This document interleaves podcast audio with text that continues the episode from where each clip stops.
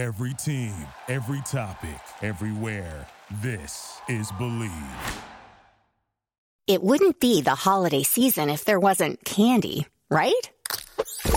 Celebrate the holiday season with the Holiday Crush. They've sprinkled candy with a holiday theme and fun packed challenges every week for five whole weeks, finishing on January 4th. The more challenges you complete, the better your chances of unwrapping delicious rewards. So, are you ready to crush the holidays? Play the Holiday Crush now. Download it from the App Store, Google Play, or Windows Store for free. Terms and conditions apply.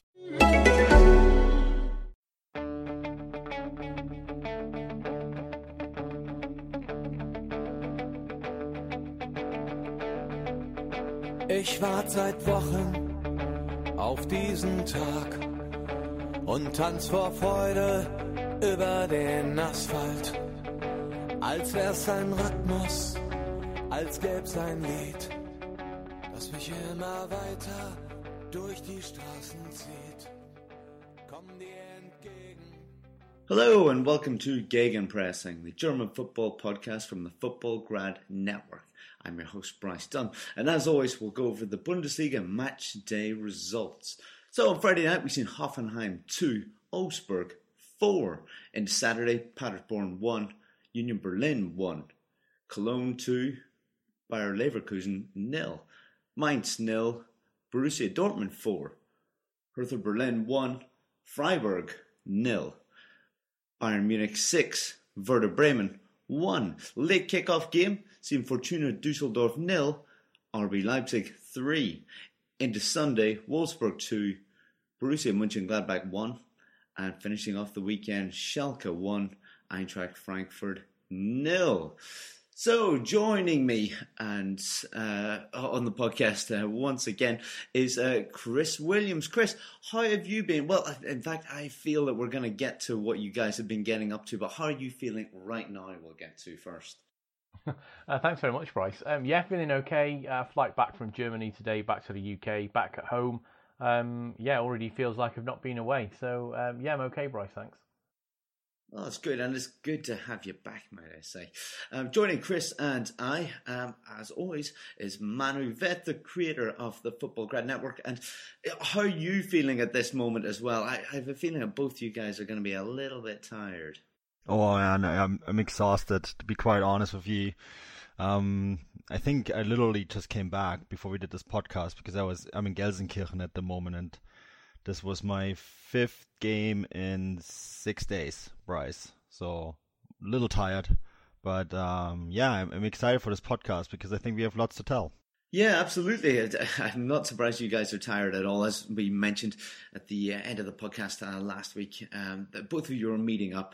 You're covering uh, Champions League games and then going into the Bundesliga match day um, over in Germany. Uh, Manu, you still there as well. Uh, it, it, almost feels like the Champions League games where it was months ago um, at this rate, and that's just for me, and I wasn't even doing the traveling.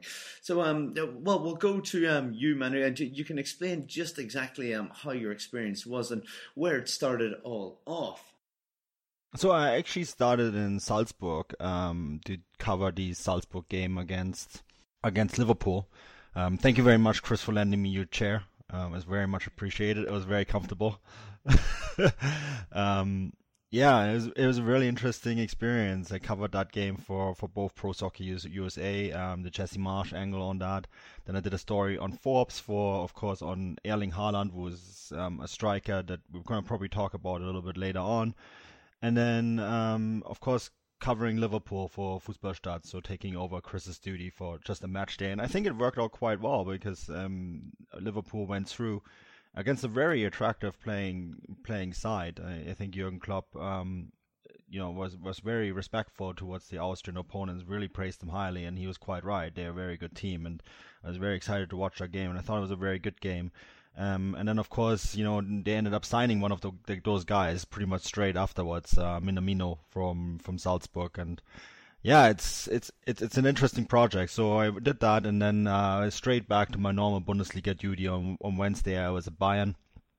Um, I covered Bayern against Tottenham, Jose Mourinho, of course, uh, did a little bit of story for Forbes for that one because Bayern went six out of six. The first German team to win all six of the Champions League group stage matches. Of course, another record for the Rekordmeister. Um, they break a lot of those. I think it was a very important win for Bayern because they, of course, had lost two games before that. Um, 2-1 against Leverkusen, 2-1 against Gladbach. So for them to win this game was, I think, very important. And then, of course, Coutinho got one of those goals, and as we learn later in the podcast, maybe that kicked off things for him as well. And then um, this is where we bring in Chris. I went to Gladbach, but before that, Chris uh, covered some game in Leverkusen. I did indeed. Um, I was lucky enough to go to Bayer Leverkusen and um, watch them play against Juventus. Cristiano Ronaldo was there. Um, might be a privilege for some people to watch Cristiano Ronaldo. Unfortunately, the last time I saw him live was in Kiev in a Champions League final, so brought back a few bad memories for me. Um, but on the whole, yeah, Juventus. Um, I mean, they won two 0 but they pretty much played that game in, in third gear. Um, it was it was a win-win situation for Leverkusen. Really, they if they beat Juventus and then hoped that Lokomotiv Moscow could get a positive result against Atletico Madrid, they would have gone into the round of 16 in the Champions League. Um, any other combination of results, um, they would have dropped into the Europa League, which they did. They were beaten 2 0, which I think on the end was um, a little bit of a harsh, um, a harsh scoreline. One 0 perhaps would have was spread the game easy. Would have told the the, the real story of the game. Um, Higuain's goal in the very very last minute um, probably just put a little bit too much of a shine on it for Juventus, but. Yeah, Juventus were, had already qualified, so um, I think in the match report that I did for FootballStat.com, um, I put that they it was almost like a training game for them with their main um, their main the main message for the day was not get injured. Um, Leverkusen gave it a real good go, um, but unfortunately, I think although we spoke to Peter Bosz afterwards and we spoke to Lukas Hradecky as well, um, he said that the team didn't know what the score was. From watching in the stands, I think after 60 minutes it became quite um, evident that someone knew what was going on. Um, but yeah, standout for me, Bryce, was uh, Moussa Diaby, who is an excellent player. Seems to have no fear um, going forward. Um, Bayer Leverkusen getting a great buy from um, another massive club, um, bringing a player in um, to give them a chance to get going. Um, and yeah, I think he's got big things coming for him. And then both of you fellas uh, met up in Gladbach, I believe, on Thursday ahead of uh, the Europa League game. And well, Manu, how did that game go? Obviously, Gladbach still had a lot to play for.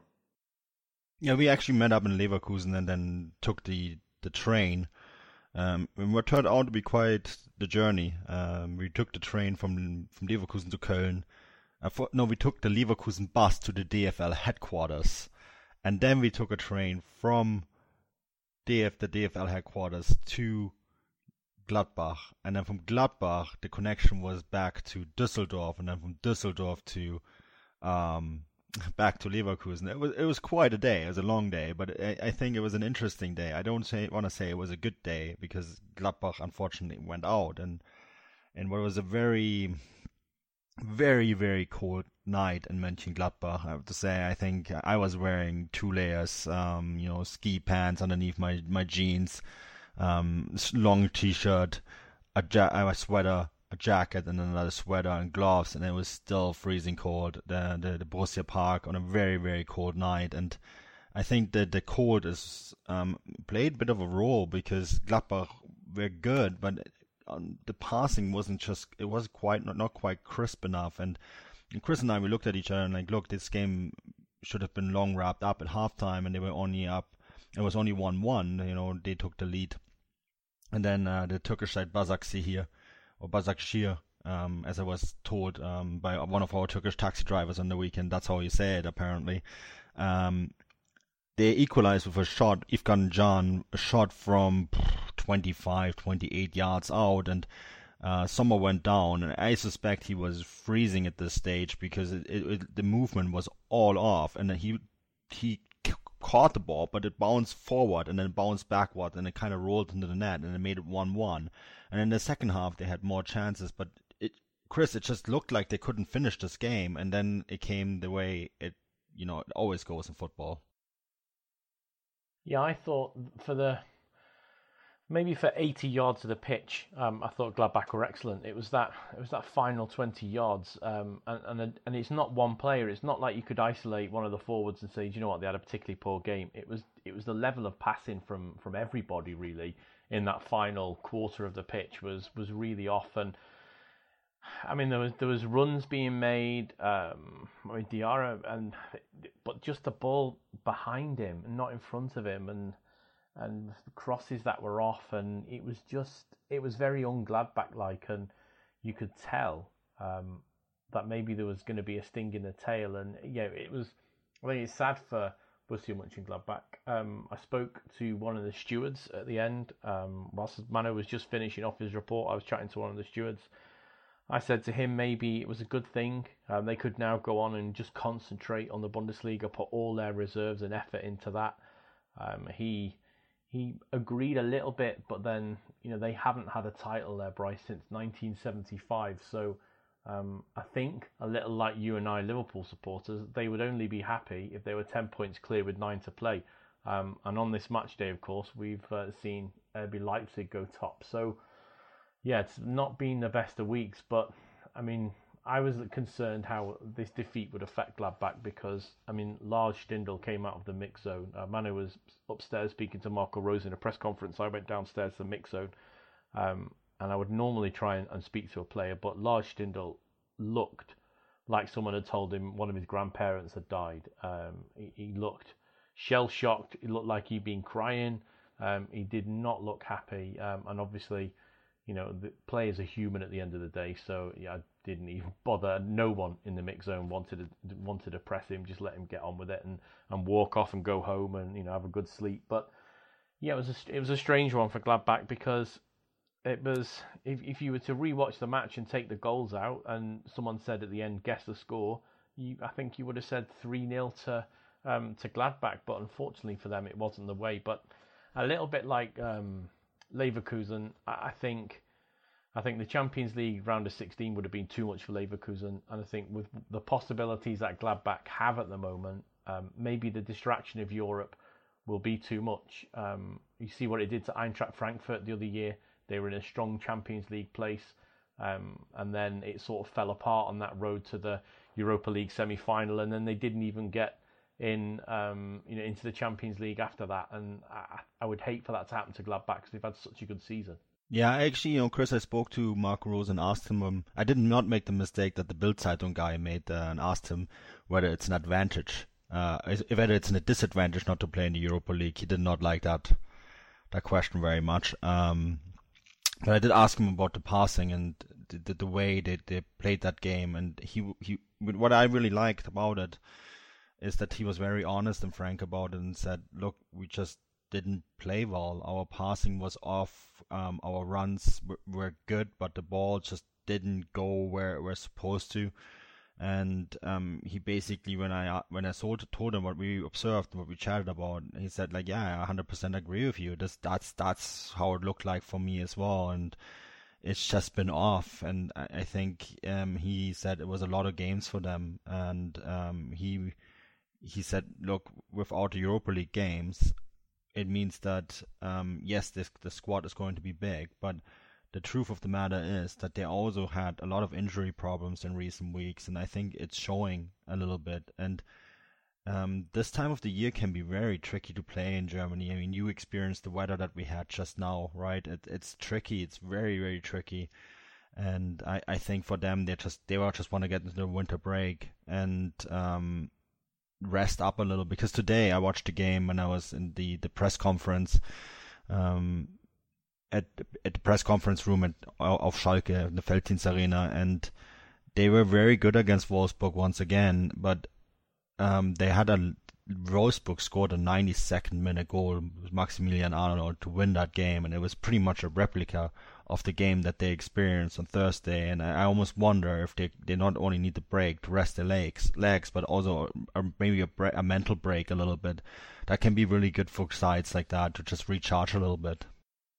Yeah, I mean, if we if we wind the clock back 12 months, and Gladbach were, were doing excellent again, um, obviously Dortmund were top, but Gladbach were top for a, a long period, and they sort of fell away in the second half of the season. Um, I'm hoping for their sake that they don't because you know that's I think that's my third or fourth time now to Borussia Park and um, yeah you're quite right. This time of year um, it is difficult to play football especially in that area. I don't think people understand how flat the Rhineland is. So when Manu and I came out of Borussia Park you know I joked to Manu that if there was no buildings here you could literally see all the way over to Dortmund possibly because it is just so flat.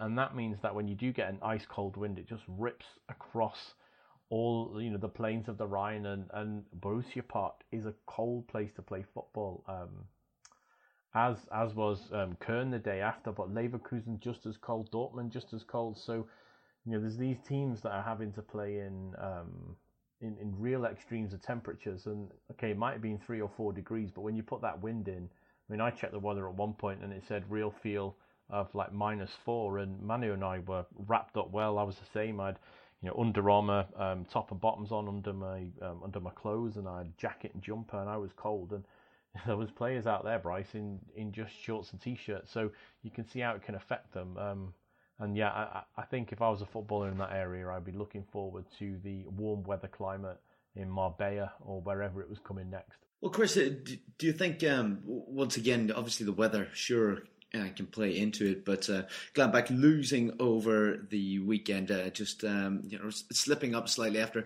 such a great win against uh, Bayern Munich. Do do you think that you know?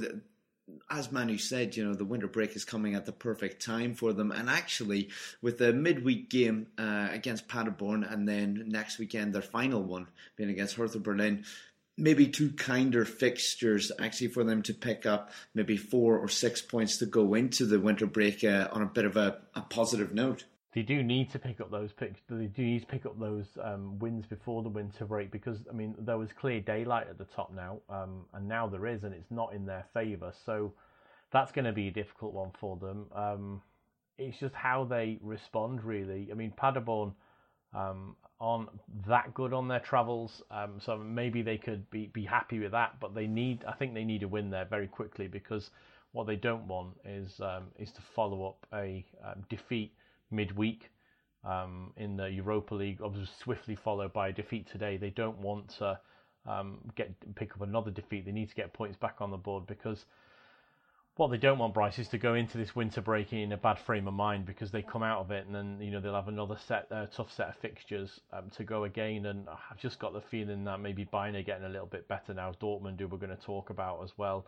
Um, you know, Schalke are grinding out results. There's there's sides around there um, who are capable of picking up points, and then you've got dangerous sides like Union Berlin that, that the likes of Gladbach need to worry about. So yeah, it's going to be a difficult one for them, but um, I'm hoping they can do it for their sakes because, as I say, they're they're a great club. Um, got a real good fan and friendship um, with Liverpool. Have done for years since the '77 European Cup final, um, and and I like the place. It's very nice. As I said to Manu, the green light is very relaxing. I, I do like the colour green, and, and obviously the stadium basks in green at night. So yeah, it's it's a lovely place. Well, absolutely. They'll be trying to pick up as many points as they can before that winter break and go in on a high, just as Chris said.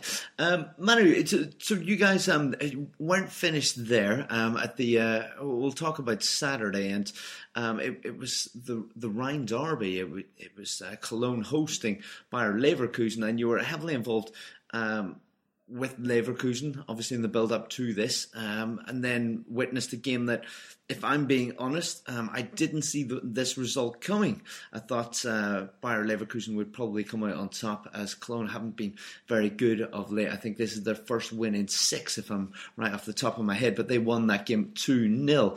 Manu, another busy day for you and an unexpected result. Yeah, um, it was an unexpected result. Although I, I have to be honest, the game was dull. it it was not a good game, and um, I asked Peter Bosz about the game afterwards, and he said to me, um, "I think any neutral would have shut it off after 30 minutes." That's an actual quote by the head coach. Uh, I think he's quite right. It was a very dull game. I think Köln dragged Leverkusen down to their level. And Bosz also said this is the worst game they've ever played since he's been in charge.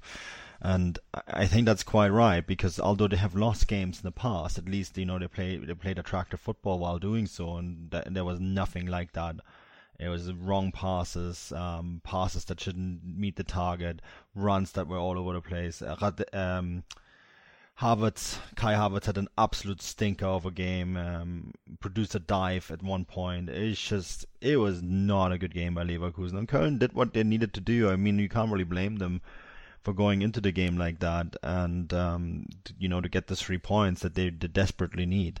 Um, but I, what I thought was, at least for me, and I'm you know curious what Chris thinks about this as well. But um, for me, it was really interesting to get to know Leverkusen as a club. Um, they were very good setting us up with uh, first Lukas Hradecky, um, the goalkeeper, and then Simon Rolf is the sporting director. And Chris, of course, did an article on uh, Hradecky, so I'm going to let him chat about that a little bit. But Simon Rolfes, I did an article on that for Forbes and um, ask him about Ezequiel uh, Palacios, the Argentine midfielder that they're bringing in or wanting to bring in. I get, you know, as Chris said to him in the interview, you you, you can tell by the smile um, I think that deal is is very much done, and um, why a player like that is so important. And you really get a sense that they're trying to be a club that can push that top six. And we're not talking top six in Germany; we're talking top six in Europe, and really trying to find those gems and do only really produce players for the very elite European clubs. And I think that the result aside on the weekend and many of results, and we've been both, we've been all very critical of Leverkusen in the past uh, for the playing style. I actually asked Rolfes about that as well. He said like that it, it's a big picture that matters to them the most, not not the small individual games. And he understands that like that can be frustrating at time for viewers, but th- there is a plan in place, and I really get the sense that there is a plan in place um, to to develop players, to develop elite players. I mean, Chris, you mentioned Moussa Diaby already, right? And I mean, that's another player who is just absolutely fantastic. So I, I, get the sense that there is actually a plan in place. Yeah, there is. And when we spoke to Simon Rolfes, it, it was it was quite evident that you know they're built. Leverkusen are built to deal with that. They bring in players who they identify as technically good, and, and I thought it was interesting for him to identify South America as one particular area where they like to look at, and, and maybe not just South America, but also Spanish sides as well. You know, they're very tactically good on the ball, and they've got a lot of talent and a lot of flair, and, and technically excellent. Um, and he thinks that the, the Bundesliga is suited to the physicality of those players as well. And um, I think Leverkusen have built something special because you know they've had players come in and, and go on to even bigger and better things. Of course, if you um, look at um, Hernandez Chicharito, who came in into the club at a time when he was pretty much written off by everybody else. He had a wonderful time, and, and then he left and went to West Ham. Didn't have a particularly good time. Um, but whilst he was at Leverkusen, they got the very best out of him. Same with Dani Carvajal as well, who's now obviously at um, Real Madrid. So these these players they can take in, and they have that atmosphere, and, and it's a very community club. Um, and, and they're able to do that well, which is, is very interesting for me to see, Manu, because obviously you just look at Bayer Leverkusen as, as. This is John Grills from the Creepy Podcast. With Best Christmas Ever on AMC Plus, every day feels like Christmas morning. From new holiday favorites like Elf and National Lampoon's Christmas Vacation to modern iconic family classics like The Polar Express and The Year Without a Santa Claus, you can spend the holiday season opening only the good stuff. Plus, you get a stocking stuffed with highly acclaimed AMC series like The Walking Dead and Mad Men, new series like Gangs of London and The Walking Dead World Beyond. And you're also getting your favorite iconic Christmas movies without having to search.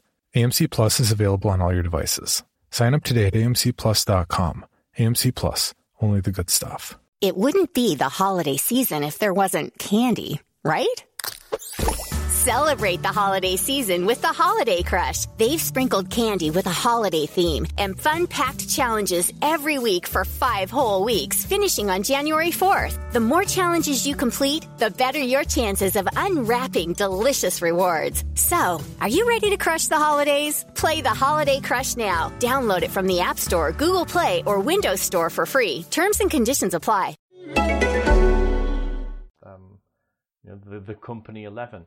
Um, although they've been established for a very long time now, um, they are still a company side. So it was nice to see that actually um, they're more of a community side and, and more in keeping with German football. And Manu and I met their fan groups on the Saturday, and the president of one of their fan groups was quite, quite keen to say that you know this club isn't a corporate entity. It was devised by the workers themselves. They approached Bayer Pharmaceutical and asked could they have sporting clubs? Gymnastic club was set up first, and I think it was really funny they didn't want a football club at first because they thought that it was a crazy game from England, a waste of people's time, which was very good. I thought that was excellent. Um, and you know they eventually caved in and, and made a working football team for the workers. So um, yeah, it's very very much like um, at Wolfsburg and, and Schalke in some way. You know they're Schalke are the workers of the area. Um, although there's no direct tie to the company, a little bit different from RB Leipzig, and they were keen to stress that as well. Um, they were also quite complimentary to, to the way Leipzig have done things. But yeah, Leverkusen as a club was, was, was excellent, and I think all of that's a long-winded way, Bryce Amanu, of saying that um, they they have this ethos that allows them to snap players up on, on loans or very cheap buys, or to spot them um, when we maybe other clubs should, and they bring them in and develop them. And it was interesting, man, and that Simon Rolfes was was happy to do that. I asked him you know, does it does it pain him as a as a sporting director, as someone who's in charge of recruiting young players, to see wonderful players like Julian Brandt get handpicked off by Dortmund? Kai Havertz will be off at some point, and they've poured a lot of resource into these players. And he said he was more proud that they go on, um, and and he sees them playing at the very top. And he, he cited Carvajal again. Um, but yeah, it was interesting for me that not they know their place, but they know where to work and they know how to chip away and, and know how to make the club the best entity. Yeah, and it's also like the way he explained it with the, the structure, right? That really you kind of have to cheat the system um, and bring bring in a big investor and pour in lots and lots of money to kind of artificially grow, right? He said if you want to do it the right way, it, it takes time. Um, that's that's just how it is, and also you have to remember the the environment that they're in as a club. Um, Leverkusen is a city of 120,000 people.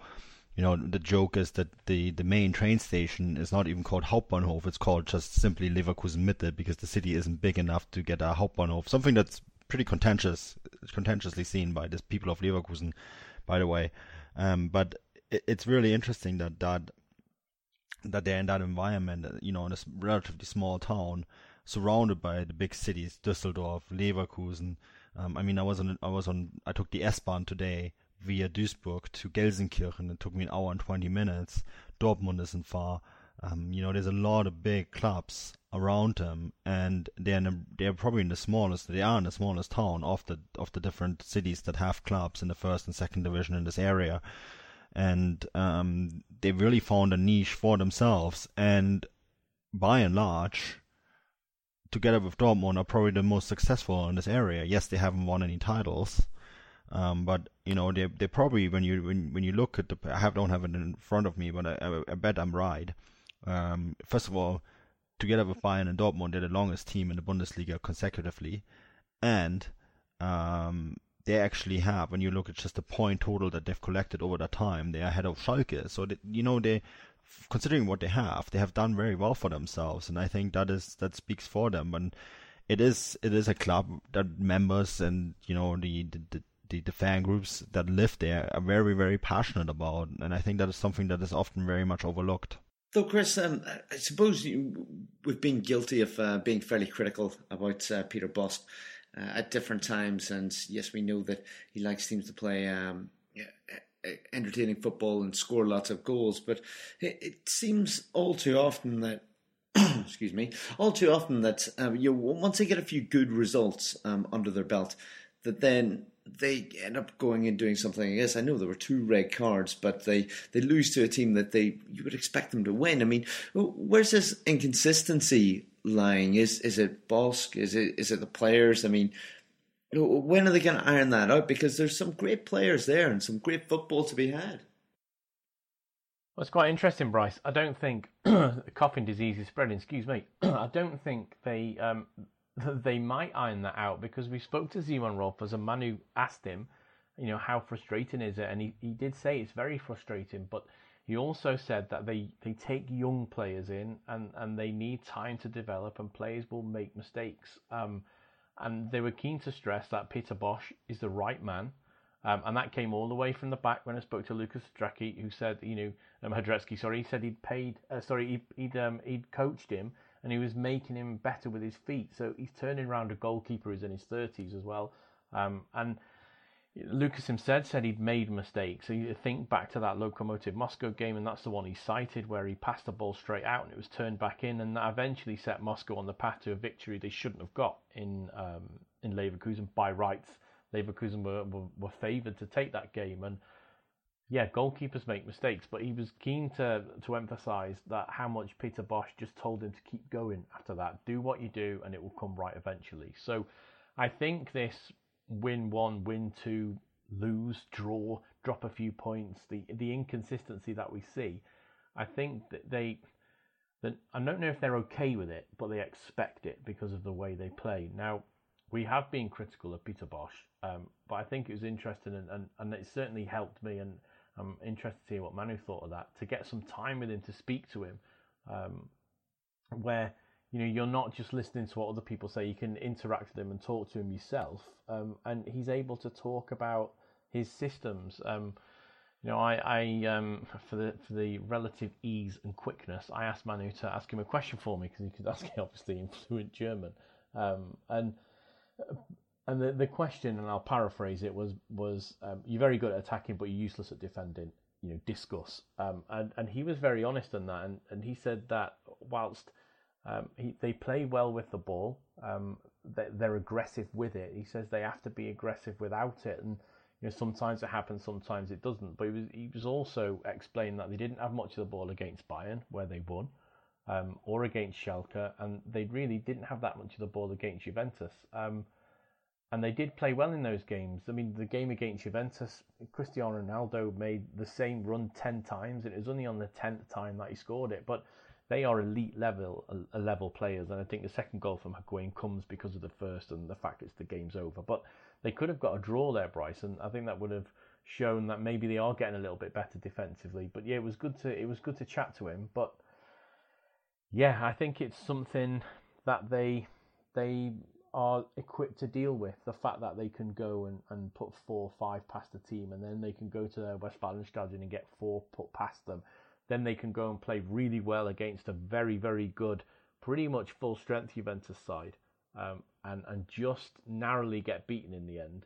Um, and then they can go to Köln, which is a big derby, and they, they all the players knew how big the game was, and they can put in the sort of performance that was dreadful, really. And the people we were with agreed with that, and, and as Manu said, Peter Bosz agreed that it was a very poor game. So I think it's just something that if you're a Leverkusen fan, it's dare I say it, you get used to it. I really liked how honest he was, Chris, about you know when I asked him that question. Um, he he paused and he thought about it, and he was really honest too when I asked him um, about that defeat. Um, you know, I basically asked him why were you playing poorly. I, I phrased it, of course, very differently. And he gave it a pause and thought about it and answered it. And um, you know, I think that I think that it can be very frustrating for them to see or see you know that side play the way they do. Um, but I think that you know Peter Bosz um, is very much aware of the shortcomings of his system, and I think he also works day and night on it to improve it. Now, whether he's going to be successful or not, time will tell. But I, do think that there is there is um, there is thought behind what he does and I think that um, there is there's a pathway laid out for it to work. Um, of course, the players and the staff and the sporting director they have to walk down a path and uh, finish it successfully because you know the, the one thing um, that Simon Rolfes said like uh, when I think you asked him this Chris like what about if they finish like out of the top seven and he's like yeah if you finish about outside of top seven well that could be a problem remember that. So, I mean, in the end of the day, it's still a result based uh, industry. Yeah, it is most definitely. And, and I asked him that, Manu, because I spoke to um, Jochen Schneider a few months previous, and he said for that particular season, it was all about how the the playing style of football, and and he also said that um, in two to three years they would expect to be challenging for the um, Champions League places. So I think when you're new into a club, you get a bit of time, but obviously Bosz isn't now new into that club, so that they'll want to see results come. But you look back, I, I thought they were set up very well against Juventus, and they started well. Um, you know they're set up well against Köln, but I think it was down to the players. I wasn't particularly impressed with either the right back Wendell, uh, sorry, the left back Wendell or the, the right back Bender, Sven Bender, who, who didn't get forward. We've already discussed that. Havertz was poor. Diaby was excellent for me because I think he always is. He's probably the only player that had some threat on that day. Kevin Volland was anonymous. Um, Amiri was anonymous. Aránguiz and Baumgartlinger didn't really do that much in the centre of the park. And yeah, you're quite right. They were dragged down to that level. So that's the sign of a team that um, that need to learn um, because they they shouldn't be dragged down to that level. They should have imposed their own level on it. But yeah, it was it was disappointing, um, and I think it, it was you're quite right, Bryce. It was a it was sorry, it was a surprising result. Um, I, I, think I tipped 4 0 for Leverkusen before the match, so that shows how wrong I was. Yeah, I wasn't far off it. I predicted 3 1 to Leverkusen, so I think um, most of us were probably wrong with that one. Um, guys, let, us talk then a, a, little bit about uh, the champions, uh, Bayern Munich. They were playing uh, Werder Bremen on Saturday, and well, it was ended up a little bit one sided. It didn't start out that way. I am going to admit that I had a Christmas party to attend the night before. Started watching this game, thought, wow, what a goal. Messaged my mate and said, well, they're 1 0 up. And then I woke up and it was 3 1 to Bayern Munich, and it didn't stop there. I finished 6 1.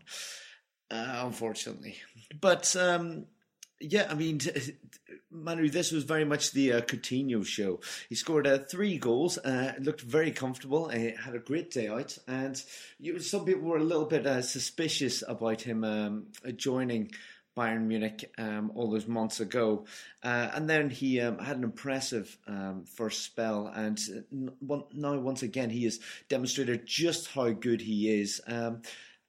A player that you know Bayern will, will probably be looking to um, really get involved and on the ball as much as possible for the rest of the season if they want to keep performances like this up.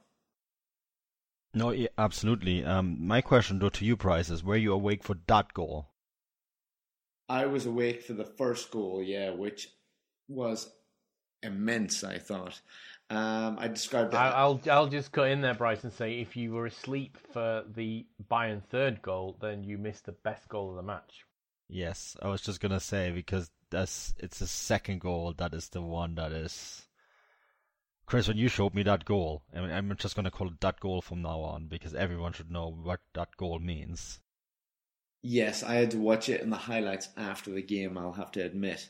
Though wow. it, it was it was the screaming of the TV that uh, woke me up just as uh, Werder were then uh, taking the kickoff. So so yeah, unfortunately I missed that one, but yeah, check it out. Don't miss it.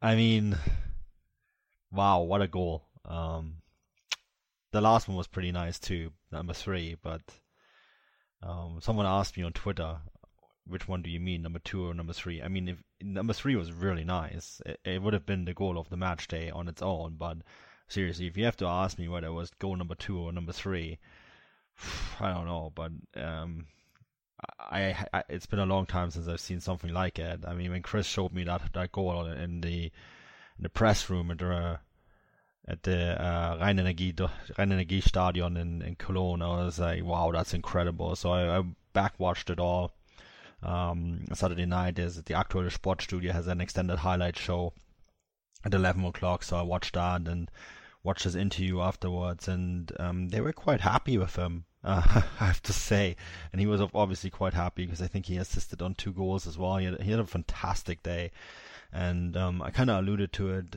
You could sense that um, he fit starts starting to fit a little bit better into the system at uh, Bayern. Um, you know, he got the, the he got a lot of playing time against Tottenham. Uh, he scored a wonderful goal in that game as well. Uh, again, it it nothing will compare to the one he scored against Werder, the the th- the second one, but scored a really nice goal um, in the Champions League against Tottenham.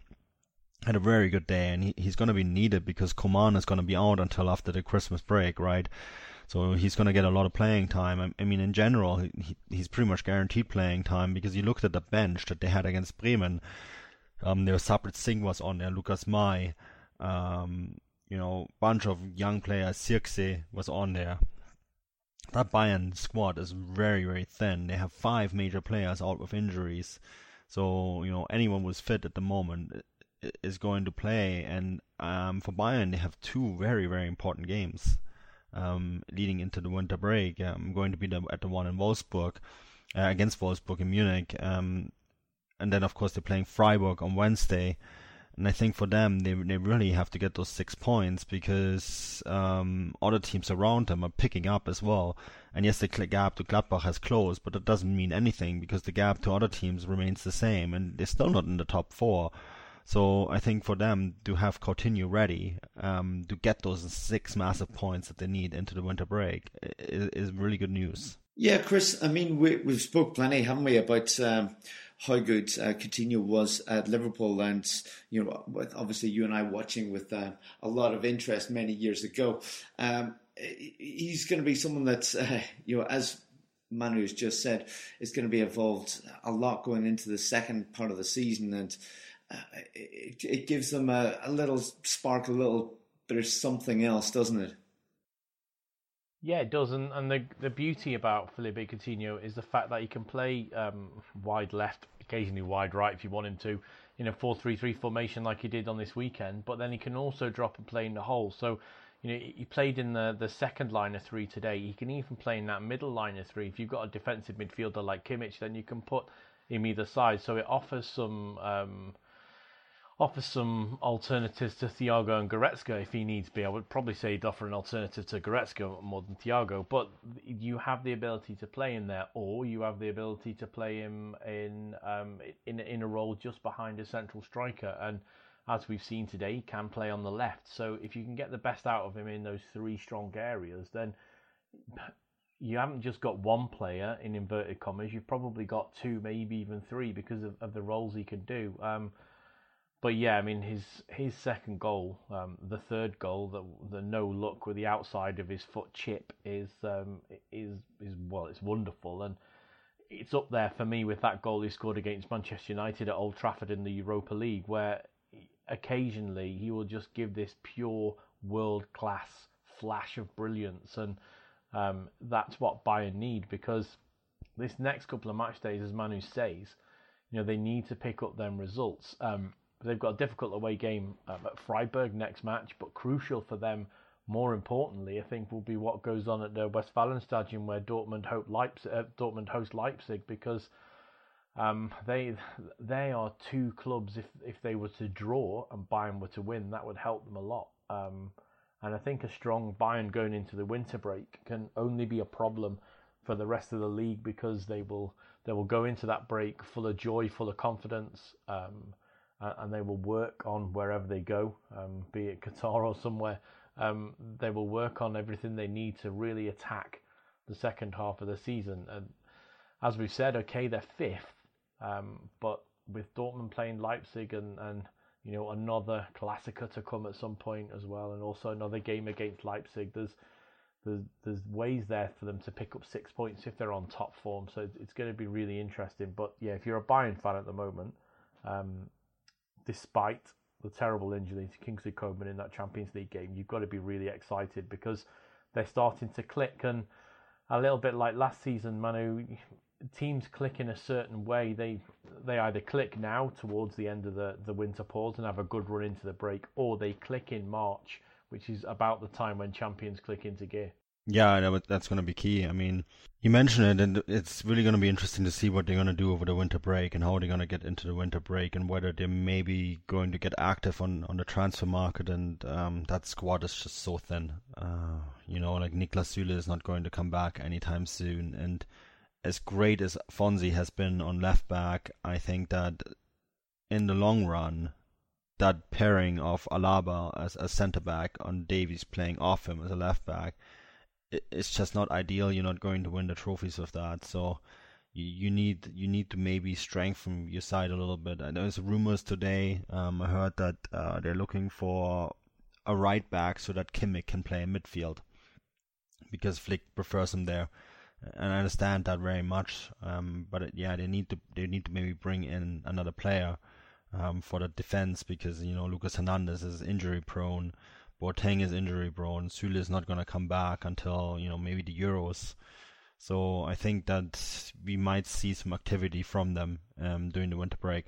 Yeah, quite possibly uh, the winter break will come at the wrong time for Bayern Munich, apart from uh, the ability to be able to bring in players in January. Let's talk about their rivals in Borussia Dortmund, who um, seem to have turned things around a little bit, winning uh, their third game in a row, beating Mainz 4 0. That's 11 goals uh, and uh, scored, and only conceding one in the last three. So things are certainly looking better for the uh, black and yellows.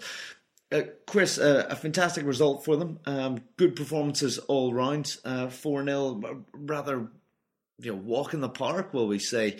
Um, it sets them up nicely going into that midweek game that you just mentioned against RB Leipzig, uh, first against third. That's going to be a, an exciting one for us to have on this English week.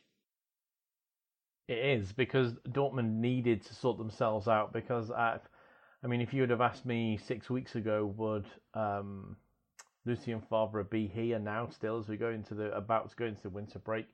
I would have seen it difficult because everything looked like he would be on his way out. But um, Mr. Watzke, Mr. Zorc um, have stuck with him. Um, maybe they've had a little word with him because the way Dortmund uh, play is a little bit different, has been. So maybe um, Mr. Favre has stumbled on a system with a little bit of um, advice from higher up. But yeah, they're playing a lot better now, um, and they've also got um, players um, who they brought in playing better. So I think Hazard's starting to play a little better. Julian Brandt's been wonderful the last few games. Um, Jadon Sancho, despite his um, earlier problems, maybe six, eight weeks ago, looks to be a lot more settled. Um, Marco Reus is back scoring.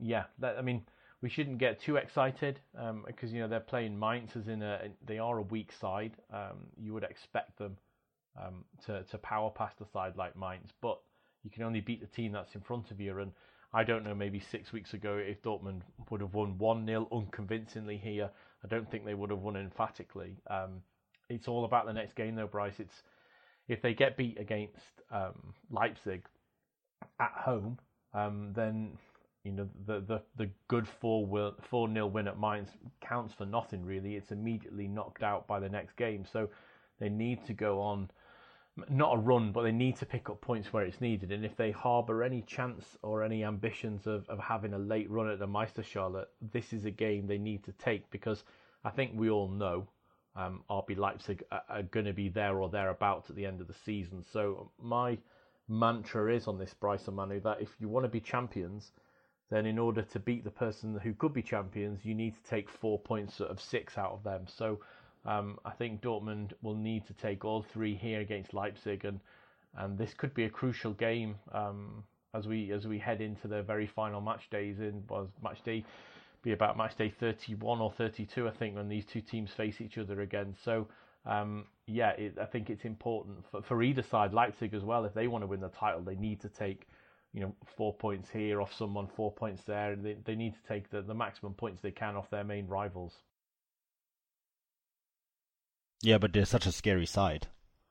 Um, you know, that very same Stuart that you spoke to in Gladbach, we, when we you mentioned it's always been since 1977 with the title, and you know, you, I said to them like, look, you have you have a, you have a chance because Bayern are struggling, and then he said like, oh, but look at Leipzig, look how strong they are, and um, 100% right. I mean, there's there's such a dangerous dangerous side. Um, you know, I, I, I watched the the highlights of the game against Düsseldorf, and they were just they just absolutely smashed Düsseldorf. I mean, uh, Timo Werner has now scored 16 goals in 15 games. Um, you know, it was a very dangerous team, and I think they um, probably the side with the best squad in Germany at the moment, um, better than Bayern's. Um, and that that means that you know that means that they are the favorite now, and that, I mean the table underlines that.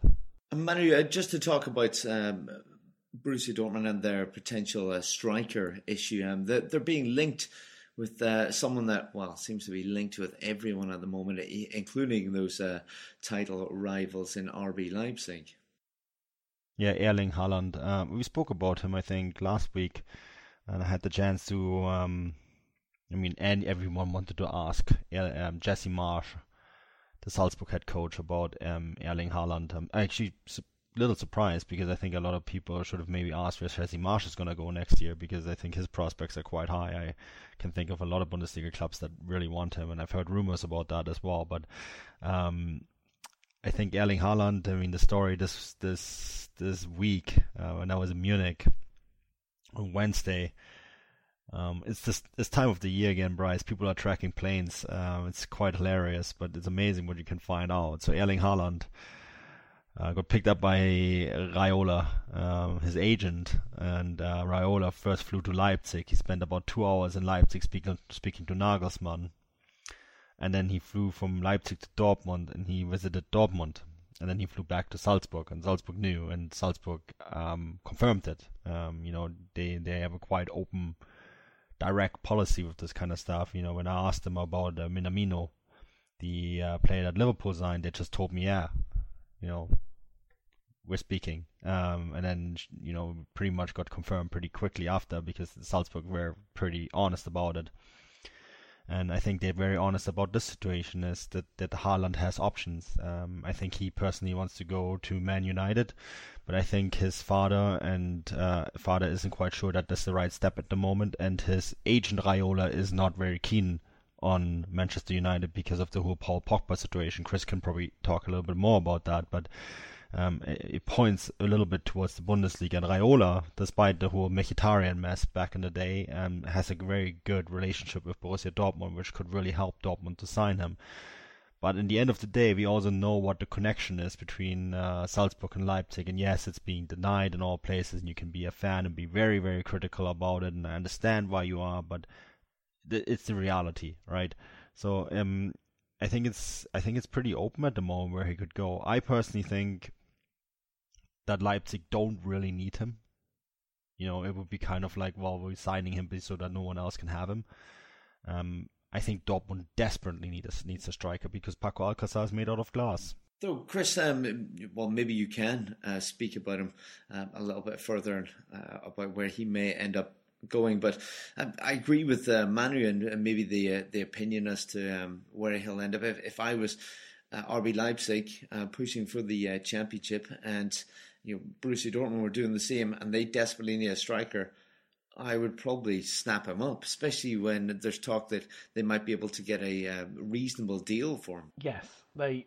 If I mean, if you're if you're Haaland and you want to go to the the club you support, then yeah, you would go to Manchester United. But I think we've seen players do that before and, and go at the wrong time. I think it would be the wrong time for him to go there. I think he would be um, he would be wasted in short um, I think he needs to go to a team that are, are, ready to take him now and, and aren't going through a transitional period. That is, of course, Dortmund.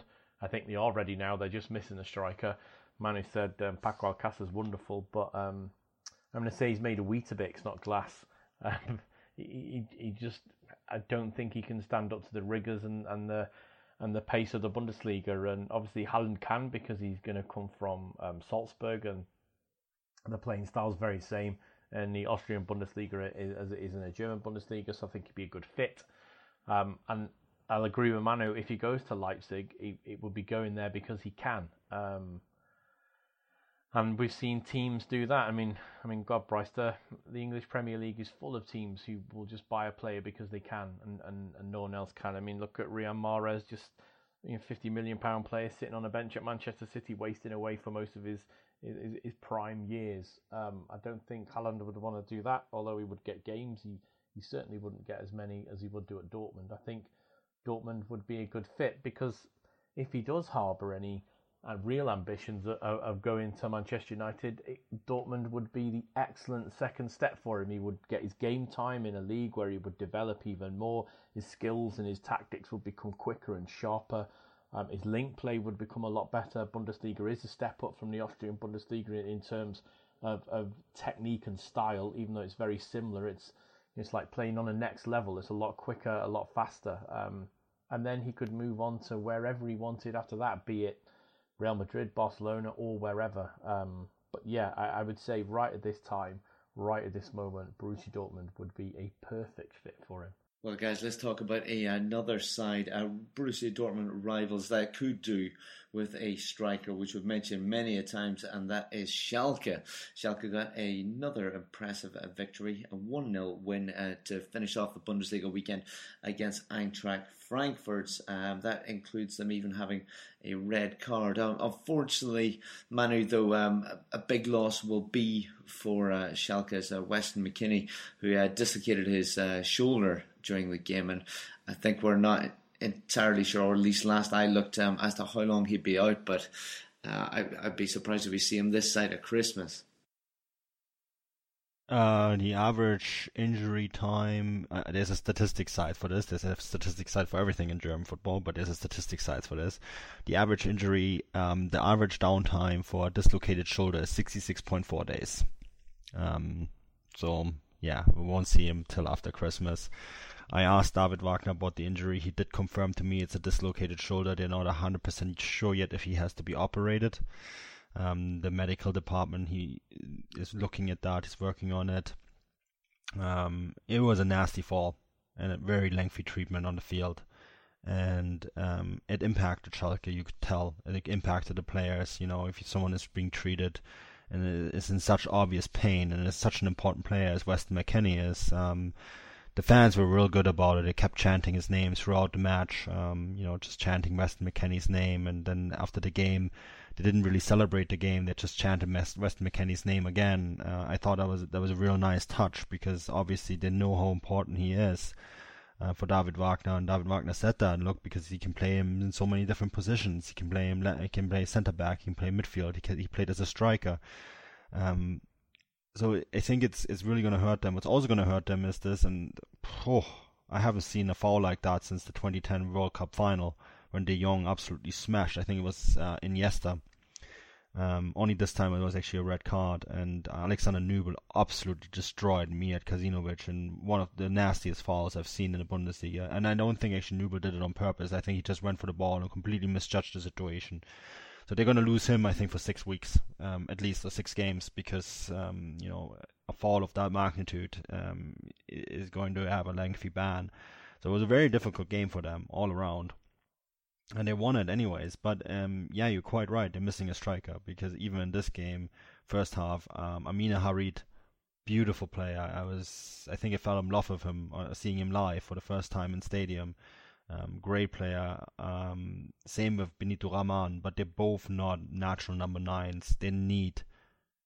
If you look at any side in Bundesliga that could actually use Haaland, it would be them, you know. But I don't think they're gonna get him. Um, they, he would be perfect for that system. He would flourish underneath David Wagner's um, in, in that playing style, I think. But yeah, uh, they're in desperate need of a striker, and I, I think that they they they're not that far off um, of actually becoming a big side. You know, the, all the other pieces are there. They just need someone that scores consistently because um, that one 0 lead, one 0 win was a little bit too narrow. Well, this is it, um, Chris. Uh, if we talk about you, the striker situation, and you know, Manu mentioned, you know, they could desperately do a Haaland. I mean, uh, you know, as well as of Raman uh, is playing at the moment. Is it the fact that they wouldn't be able to afford him, that they haven't been successful enough in, in recent years to attract a player, you know, that has so many of these options. Um, and if not him, though, I, I can only imagine in January they're going to be doing whatever they can to get a striker in because it's been a fantastic season for them up to this point. I mean, sitting in fourth, you know, they're only five points off the top. Uh, done far better, as we've said plenty of times under David Wagner, than we expected this season. Uh, yeah, Jochen Schneider was. sporting directors don't tell you if they're going to sign someone normally.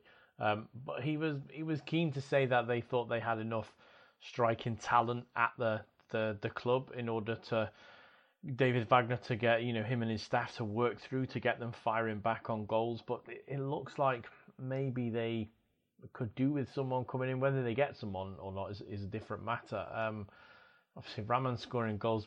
Burgstaller, you know, he's massively hit and miss.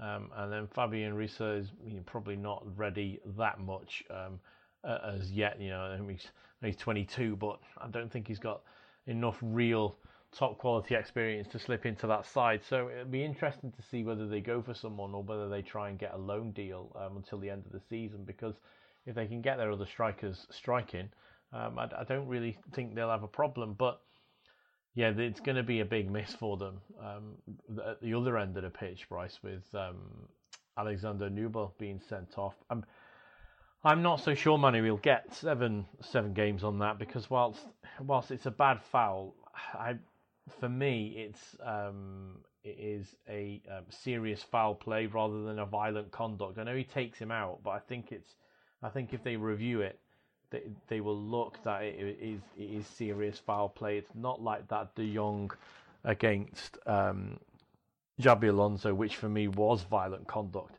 um, even though he never got a red in that World Cup final. But um, I, I, would expect a, a three game ban on that, and I would be shocked if it went any higher. Had he had he come out with his foot out and, and kicked him in the chest or kicked him in the face, or uh, it could have been a five or six, but I think it'll just be a three, which will obviously play into Schalke's hands a little better.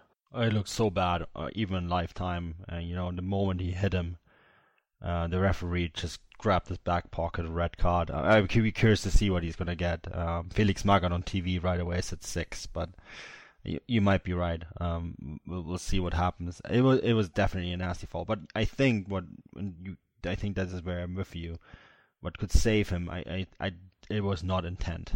Um, he just completely misjudged that situation. Young goalkeeper, right? Neuer has done things like that similarly in in the early stages of career, and they play very similar style of football, don't they? He just came out, misjudged the situation, and boom. Um, and that's really too bad. But I don't think anyone is actually going to hold it against him. Even Adi Hütter, the the Frankfurt coach, said like, "Look, this was a football play. Um, it happens and he got sent off. You know, it's a just punishment. But I don't. He even he said we do not think he did this on purpose. No, I, th- I, think that's probably the three of us all agreeing that it didn't look like there was any intent in there. But yeah, still a still a rough old challenge anyway. Uh, we'll have to see what the uh, outcome of the ban is for that. Um, Schalke, as mentioned, a fantastic run, and they will be finishing off the first half of their campaign um, on Wednesday night. They'll be playing Wolfsburg and then following up on Sunday at home to Freiburg. Uh, guys, that more or less does it. We've flown through this. Um, I enjoyed hearing all about your travels and obviously talking plenty about uh, the Bundesliga match day. Chris, um, after all that travel, um, now that you're back in the country, uh, what have you got coming up this week? I'd imagine the Christmas period isn't going to be that quiet for you as you're heavily involved in English football as well. Uh, well, no, it's not going to be quiet at all. Um, I've got a I've got a Christmas party myself tomorrow, Bryce. I've got the Forbes um, Christmas party. Looking forward to that um, in London, in Soho. So yeah, as you said to me earlier, it's a good place to go for a party. So yeah, looking forward to that. Um, a little bit of a shame that Weston McKennie's picked up an injury because I've got something for Forbes, um, not on him as a player, just on his impact in the US and what Schalke are doing as a club to harness that impact. Um, so that will be out in the next few days. Um, and then I've got a couple of English things coming out on Forbes or Premier League related things coming out on Forbes. Um, and, and yeah, just the the Premier League recap for the International Champions Cup as well. But yeah, it's all busy, Bryce. And Manu, what about yourself? What have you got coming up this coming week? Yeah, I'm at the the Werder game uh, on Tuesday. I did a piece, of course, on, on Klaus Filbry, the CEO. So I'm finally following up on an invite to actually go see the club. I'm really looking forward to that on Tuesday.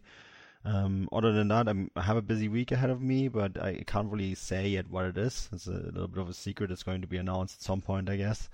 Um, Forbes did an interview with Simon Rolfes. That article is out um, on, on Forbes, and you can find that on my Twitter feed at ManuelVeth.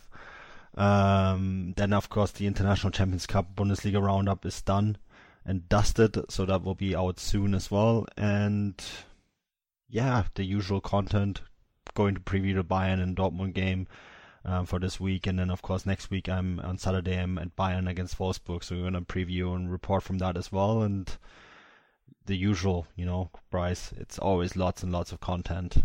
Yes, well, that's it. The guys will be as busy as ever. And if you want more football in your life, head over to the likes of Twitter and go to at Futbolgrad Live. There'll be plenty of additional info on there. Um, that more or less does it for this week. I've been your host, Bryce Dunn. You can find me on Twitter at Bryce Dunn11. Enjoy the midweek English games. Um, there's plenty will happen by the time we podcast again because it'll be after the Sunday game. So, uh, and then we'll be going into the winter break. So uh, we'll be able to break down the first half of the season then. Very exciting times. Well, enjoy it all, and until then, auf Wiedersehen.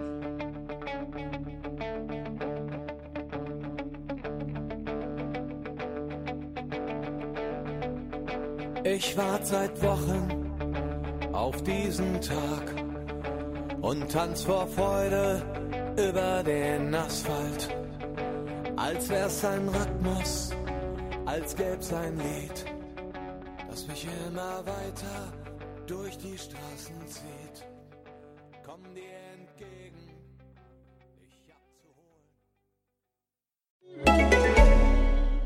Imagine if you could shop the shelves of all your local liquor stores at the same time.